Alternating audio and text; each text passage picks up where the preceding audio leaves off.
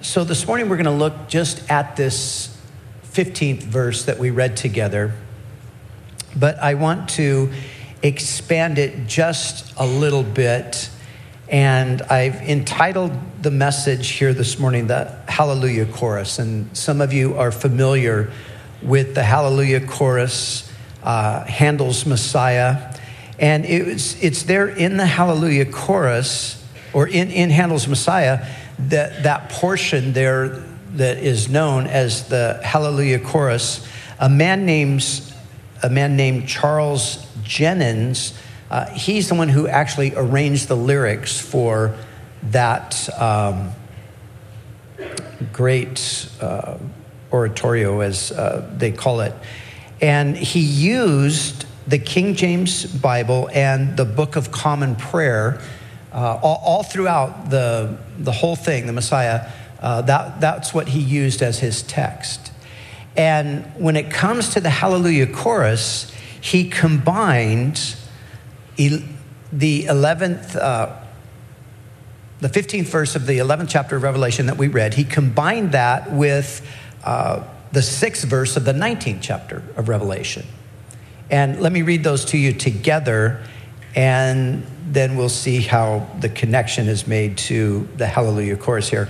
And so, the, the verse that we already read, and there were loud voices in heaven saying, The kingdoms of this world have become the kingdoms of our Lord and of his Christ, and he shall reign forever and ever.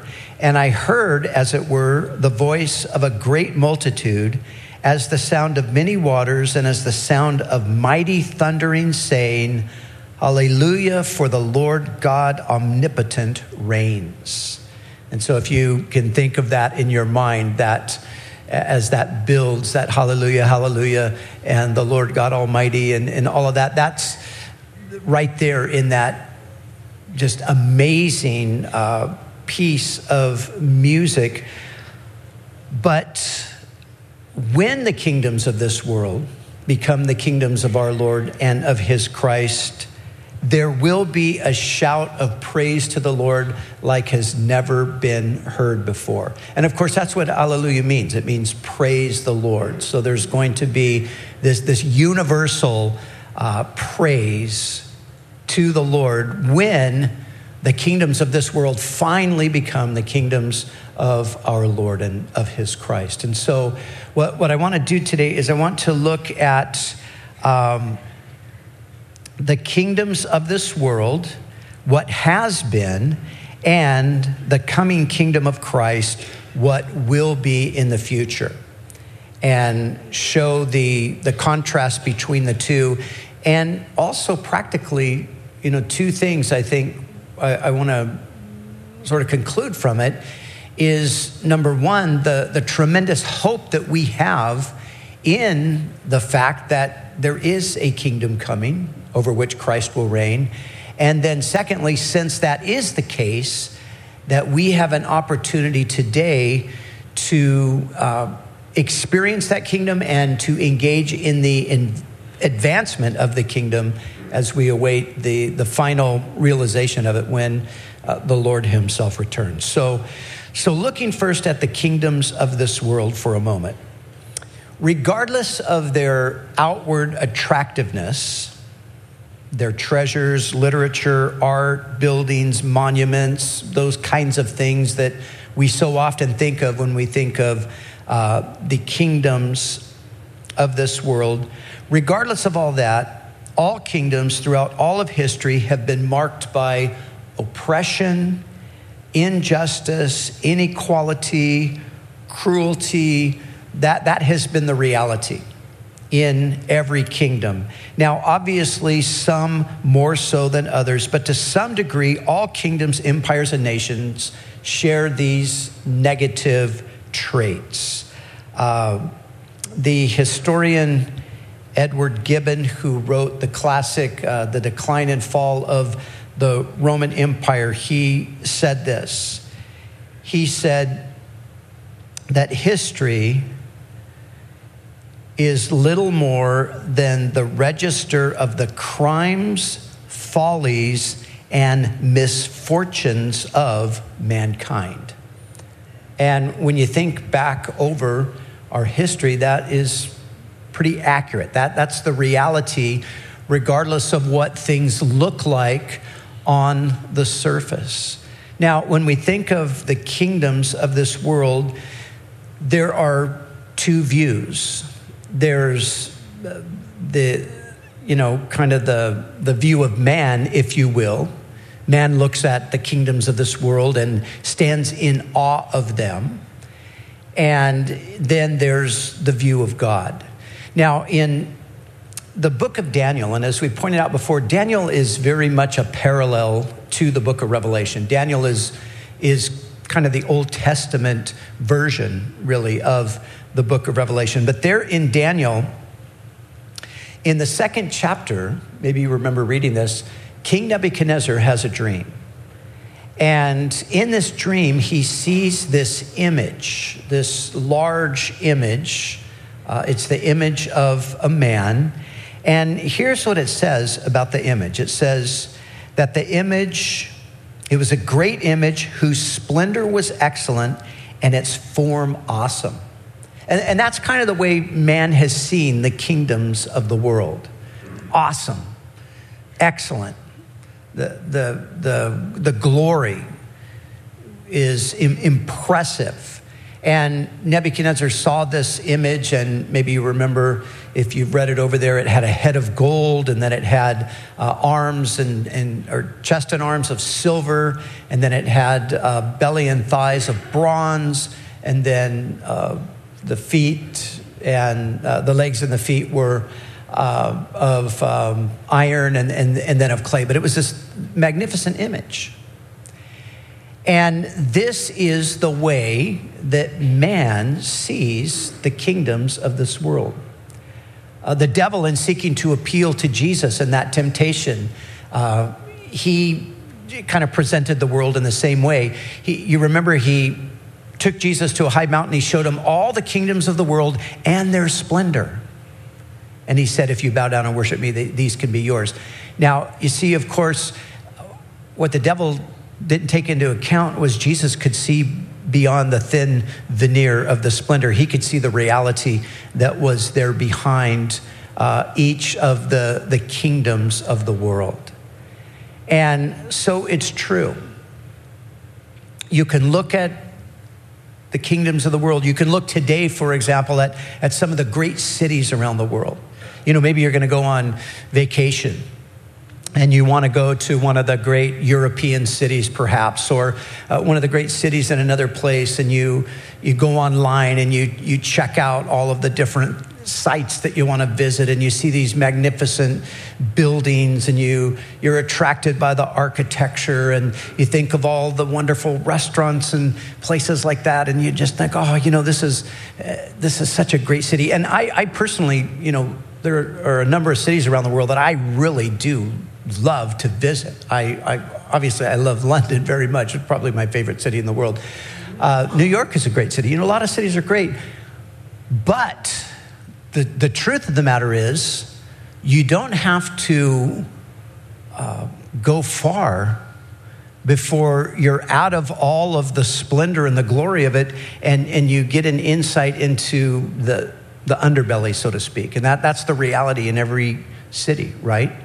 You've got those great, magnificent buildings, and you've got those museums, and you've got those theaters, and you've got those restaurants, and you've got those historical sites, and you've got all of that. But man, you've got a whole nother dimension of things going on that's not uh, so obvious, but the truth is it's there. The prostitution, the drug addiction, the oppression, the, the, the, the slave labor, you know, all of those kinds of things that, that's the reality of the kingdoms of this world. And that's how God sees the kingdoms of this world. And Daniel himself has a vision that is the same vision that Nebuchadnezzar had, but it is shown in a completely different way. It's the same kingdoms that are being looked at, but they're not being seen as majestic and awesome, but they're actually being seen as ferocious beasts. In the seventh chapter of Daniel's prophecy, Daniel has a vision. And he has a vision, just as Nebuchadnezzar did, of the, the kingdoms that would come. But in Daniel's prophecy, rather than this uh, glorious image, there was a winged lion. A lion is a ferocious beast. There was a devouring bear. There was a winged four headed leopard. And these represented Babylon, Persia, Greece. And then there was one final uh, kingdom that was considered. And Daniel described it in this way He said, And a fourth beast that was dreadful, terrible, and exceedingly strong, with huge iron teeth, and it broke and crushed everything under its feet. So you see, that's the that's God's take on the kingdoms of this world. And that is the truth about the kingdoms of this world. That's what has happened all throughout the long history of man. From one kingdom to another, you've had the same kinds of things the oppression, the injustice, the inequality, inequality the, the cruelty. It's always been there and it's still there today. But in contrast to that, there is a kingdom that is coming. And the kingdoms of this world will become the kingdoms of our Lord and of his Christ. We're talking about a repossession of the earth. Jesus is coming to take over the world. That's what he's coming to do. And we cannot forget that.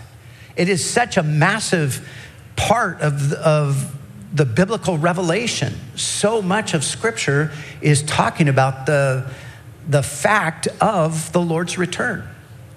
Uh, we talk much about the Lord's first coming and we talk about the cross and the resurrection, and of course we do. That's the foundation for everything, and we can never neglect that or leave that out. But we don't want to overlook the fact that that is the foundation upon, upon which the kingdom is to be established. The kingdom is yet to come. And so, we of all people, we as his people, we need to be the ones that are living with the expectation of the establishing of this kingdom. Now, the kingdom of Christ could be described in a number of different ways, but Paul describes it in Romans 14, 17 in this way, and this is the, the description that I want to use. He describes the kingdom of God as righteousness, peace, and joy in the Holy Spirit. Now, Paul uses that to describe the current manifestation of the kingdom. So here's the thing that we need to remember that the kingdom of Christ, the kingdom of God, this kingdom that is coming, has already come partially. But it's going to come in its totality in the future. But on the individual level, we can enter the kingdom today, but this is just a foretaste of what is going to come in the future when the Lord actually uh, establishes the kingdom. So it will be a kingdom of righteousness, peace, and joy. Let's just talk about those three things real quickly. It will be a kingdom of righteousness. What, when we talk about a kingdom of righteousness, what are we talking about? We're talking about a kingdom in which everything will be made right. See, there, there will be nothing wrong in that kingdom. Every wrong will be righted all of, all of the wrongs of history, all of the wrongs that we currently live with, they will not be a part of that future kingdom. Everything will be right. Oppression, injustice, inequality, none of those things will exist. None of those things will ever exist again. It is a kingdom of righteousness and it is established by Christ, who is the righteous king.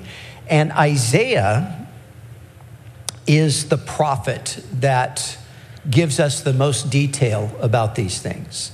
Now, maybe you've, you've heard this before. If you haven't, uh, let me just tell you that Isaiah is known as the prophet of the Messiah. And Isaiah, more than any other prophet, gives us details about the person of the Messiah, about the work of the Messiah, and about the kingdom of the Messiah. So, as we're talking about the, the coming kingdom of Christ, I want to uh, use Isaiah and his uh, statements to show you what it is that we're talking about here. So, when it comes to righteousness, Isaiah chapter 11, verses 3 through 5 say this. Speaking of Christ, speaking of Jesus, when he returns, he will not judge by appearance, nor make a decision based on hearsay. He will give justice to the poor and make fair decisions for the exploited. The earth will shake at the force of his word, and one breath from his mouth will destroy the wicked. He will wear righteousness like a belt and truth like an undergarment. You see, the kingdom is going to be a righteous kingdom because it's going to be ruled by a righteous king. And there will not even be allowance for unrighteousness, it will not be tolerated for a moment in that kingdom. And because the Lord is the one who's going to be the ruler and he's going to dispense the justice and all that, it's going to be a perfectly righteous kingdom. That's what is coming in the future. That's what we are uh, longing for, and that's what we are actually waiting for. So it's a kingdom of righteousness. Secondly, it's a kingdom of peace where the increase of his government, it says in Isaiah chapter 9, the increase of his government, the Prince of Peace, uh, the increase of his government will, will have no end.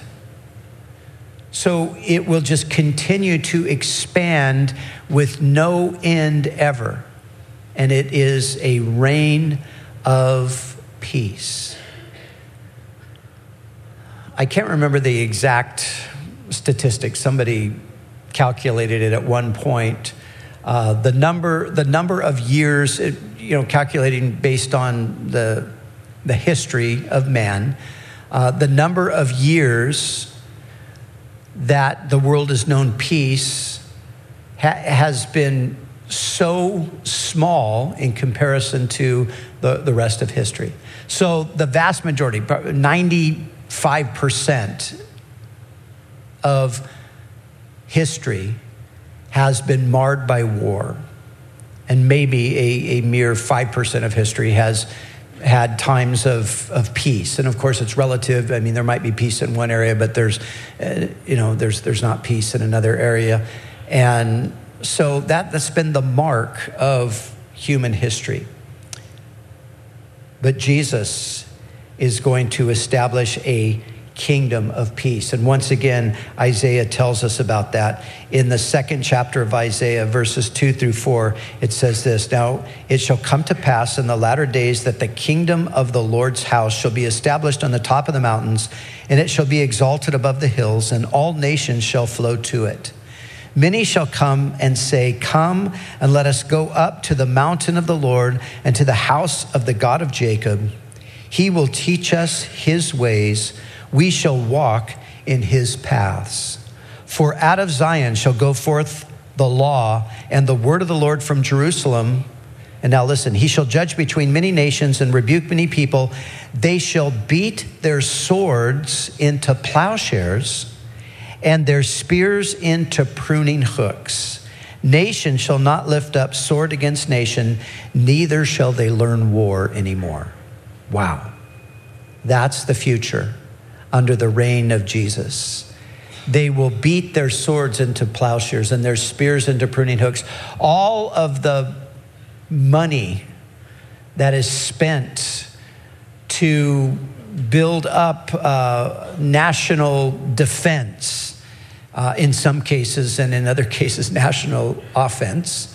Um, all of the, the billions and even trillions of dollars that are spent on weapons of war, all of that is going to be diverted toward agriculture. Think about that. No, no need to uh, continue to try to develop new and better weapons because there will be no war.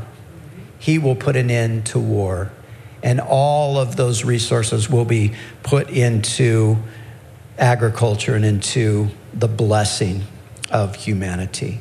And so it is a kingdom of peace that Jesus is going to bring. And then it is a kingdom of joy.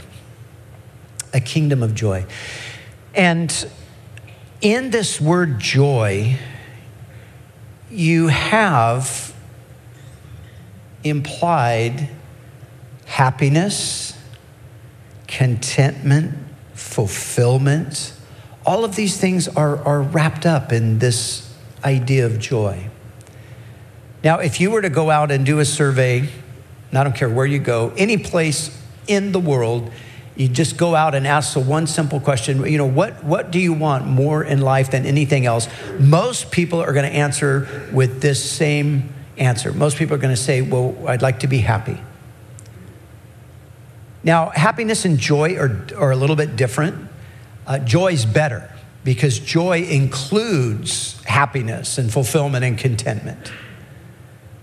Happy, the just, you know, the reality of happy is it's uh, fleeting. It's, it's based on circumstances, but joy goes beyond that. So joy is something greater. This is what the kingdom of God is. The kingdom of God is a kingdom of righteousness, peace, and joy. But this is something that man, even though this is the, the great quest of all humanity for all time, uh, we've never been able to attain it. We've never been able to find it. And of course, the biggest problem is because we try to find it apart from God who made us. And that's an impossibility. C.S. Lewis was absolutely right when he said this human history is the long and terrible story of man trying to find something other than God that will make him happy. That's what history is. And it's a long and terrible story. Actually, think about this attempts at utopia during the 20th century, whether communist or fascist, all produce something more like hell on earth than heaven on earth. Now, the irony is that the claim was that they were going to bring heaven to earth without God being involved in it. Fascism, communism, it's all atheism. The only difference between the two is one is uh, oppression by maybe a single individual, the other is oppression by a group of people, a party, the Communist Party, for example. And again, the irony is that those who embrace these ideologies, they believed wholeheartedly that they were going to bring about a perfect world. That's why they're called utopian ideologies. It's, uh, the word utopia means uh, no such place. and that's the truth. There is no such place. They thought they were going to establish it. it. It never came into existence. But like I said, the irony is that thinking that they were going to create some kind of a heaven on earth, they, they literally created a hell on earth. And so it's always the case where the kingdom of God is righteousness, peace, and joy. The kingdom of man is always ultimately corruption, conflict, and misery. That has marked man's attempt at self rule from the very beginning. That's the way it's been. And it's the way it's always going to be. And it's astounding that we're living in a time right now when, when people who should know better, who should know that these ideas do not work. They not only do not create heaven on earth, they create hell on earth. And we've got people insisting that that's really the way that we should go. It's crazy. It's a crazy time. But people are longing for a, a kingdom. They're longing for happiness and, and these things. But the, the tragedy, again, is that they're trying to find them apart from God. And it will never, ever be realized. It will always go in the same direction. But Christ, He has brought a kingdom that is a kingdom of righteousness, peace, and joy. And once again, we look to Isaiah in the 35th chapter, the 10th verse. In Isaiah, this is what, how he described the future in relation to joy. And the ransomed of the Lord shall return and come to Zion with singing, with everlasting joy on their heads. They shall obtain joy and gladness, and sorrow and sighing shall flee away. That's where things are headed. That's where God plans to take the world when the kingdoms of this world become the kingdoms of our Lord and of his Christ. Just for your own personal edification, read Isaiah chapter 11, read Isaiah chapter 35, read Isaiah chapter 65. The, all of those chapters, along with the portion of chapter 2 that we looked at, all of those chapters speak to us about the glory of this kingdom that's coming. And there's a ton of things that I left out. So it'll be a blessing to you to go back over those chapters yourself and just see in even more detail the things that the Lord has in store for us as He comes. So here's the thing as we close today. Here's the thing that we need to realize that the kingdom that is coming has already come in one sense. You see, we, we wait for that kingdom that we've been talking about we wait for the universal manifestation of it, but we can experience it personally and individually today. Because the passage that I used as our, our basis for looking at the kingdom, uh, Romans 14, 17, Paul there says, For the kingdom of God, and he's speaking of the kingdom of God in its present manifestation, for the kingdom of God is righteousness, peace, and joy in the Holy Spirit. See, the present manifestation of the kingdom of God is in the life of individual Christians and in the life of the church collectively. So, in our lives individually, we can experience the kingdom as we come under the lordship of Jesus, as he becomes the, the king of our lives. That's really what happens when we receive Christ. He becomes our king. And when he becomes our king, we enter the kingdom and we then experience that righteousness, we experience that peace, we experience that joy. That's in our own hearts. But then that reality manifests itself amongst us collectively as well. So you see, the church, and it's interesting because the New Testament speaks of the church as the kingdom of God. So we're like the beginning of the kingdom. So the church ideally should be a place where there's righteousness, peace, and joy. That's what the church should be. And if for whatever reason that's not what it is, then we've missed the, the point somewhere and we need to figure that out. And, you know, it usually comes down to we just haven't really allowed Jesus to be the Lord of the church as he is supposed to be. But that's the truth of the matter. So the kingdom is already here, but yet it's still coming in its fullest manifestation in the future. And as we await the full manifestation of the kingdom, we have the opportunity to advance the kingdom in its present form.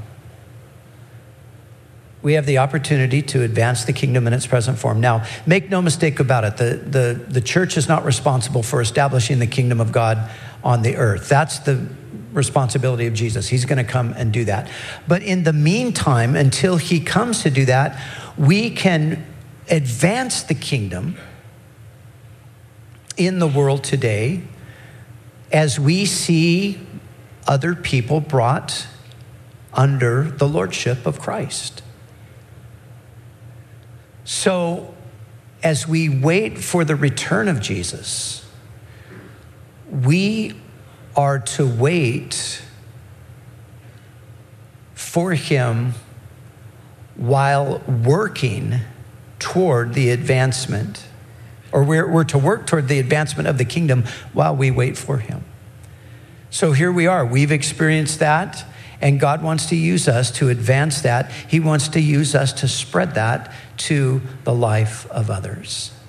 And so I want to leave you with this appeal today the appeal to make sure you are, as a subject of the kingdom, make sure you are yielded to the king and allowing him to do in and through your life the things that he wants to do because he still wants to advance his kingdom further and further in the world before he comes to establish it in its universal sense. The Lord is moving today, He's marching on, and He is saving people. That's how the kingdom expands by people coming into the kingdom. The kingdom grows by new people being added to it, and God has called us and He wants to use us to play a part in that. And you know, here's the amazing thing you never know to what extent God might use you. You never know. He might use you in very uh, humble ways where he's called you and, and you're going to advance the kingdom. You know, the kingdom advances one soul at a time one person coming to Christ. God might use you in humble ways to, you know, share with a few people in your life that are, are going to come to Him, and you never know what's going to happen with their lives. You know, you might be the person that shares with somebody that's going to go on to radically advance the kingdom because that's the call of God on their life. And, you know, in the end, you're going to be a partaker of the fruit of that. But it's also possible that you might be a person that God's going to do something uh, through that's going to be uh, extraordinary.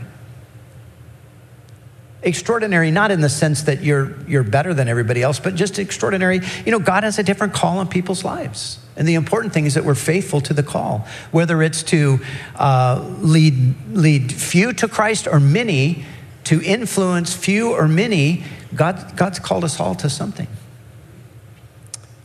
But you never know. You never know what God's going to do. And I just, I shared this last service, it just kind of came spontaneously, but I was thinking about um, what happened last weekend in Dallas. And I was thinking about Greg. And I was thinking about uh, just, you know, the way that God uh, used him last week and has used him over the years. And uh, Greg and I have been really good friends for lots and lots of years. And I've seen, you know, God do amazing things in his life. But I think uh, he, probably more than anybody else, is absolutely astounded at what happened last week. Did you know that that event, Harvest America, was the largest single evangelistic event in the history of the United States? That's astounding. Over, over 350,000 people participated. 350,000 people participated in that event. Over 25,000 people made decisions to follow Christ last weekend. It's amazing.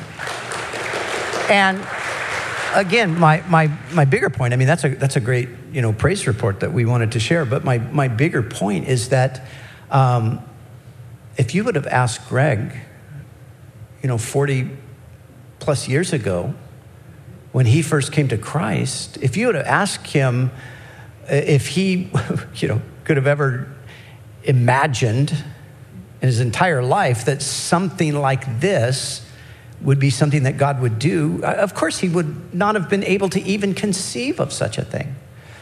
And my point is that we don't know what God's going to do with our lives, but we know that he's going to do something. And whether it's something like that or something more, you know, humble, for lack of a better word. I mean, it's not, you know, you don't have the, the masses of people and so forth. That, that doesn't matter. The, the point is not how big or small it is. The point is that we faithfully do whatever it is that God has called us to do in regard to the advancing of his kingdom.